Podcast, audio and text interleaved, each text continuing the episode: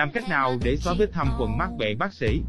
thâm quầng mắt khó xóa lắm nha, tại vì những bạn mà đã bị thâm quầng mắt thì có hai vấn đề. Thứ nhất là do cơ địa, có nghĩa là những cái mạch máu nó sẽ nằm rất là nông ở vùng dưới mắt, cho nên lúc nào nó cũng tạo ra một cái cảm giác là người ta sẽ bị bầu tím tím ở vùng mắt.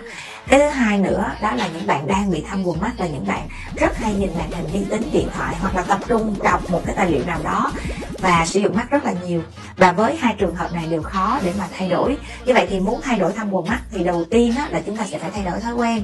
Chúng ta có giảm đọc được máy tính hay không hoặc là giảm coi điện thoại à, giảm cái việc mà chúng ta sử dụng mắt một cách thường xuyên và trong một cái cự ly ngắn để mắt nó phải điều tiết nhiều thì lúc đó nó mới giảm được thâm quầng mắt. Còn yếu tố thứ hai là yếu tố của mạch máu thì chúng ta có thể sử dụng những dạng thuốc tiêm để nó có thể nó tăng tuần hoàn của cái vùng ở dưới mắt thì giúp cho những cái mạch máu hoặc là những cái tuần hoàn nhỏ li ti ở dưới mắt nó sẽ được tốt hơn làm cho thâm buồn mắt của chúng ta nó sẽ đỡ hơn. Còn cái việc mà chúng ta điều trị triệt để thì không hết nha.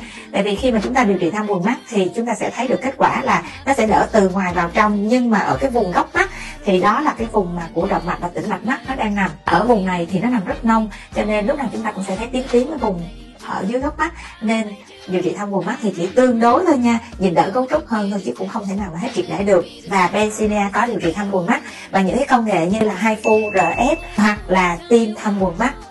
Và chúng ta sẽ phân biệt rõ một điều nữa, đó là thâm quầng mắt khác biệt hoàn toàn với hõm mắt và trũng mắt các bạn nha. Đối với hõm mắt, trũng mắt thì chúng ta sẽ dùng filler để chúng ta tiêm cho nó đầy lên. Lúc đó là giải quyết triệt để. Còn đối với thâm, có nghĩa là màu tiếng tiếng thì chúng ta chỉ giải quyết một cách tương đối thôi.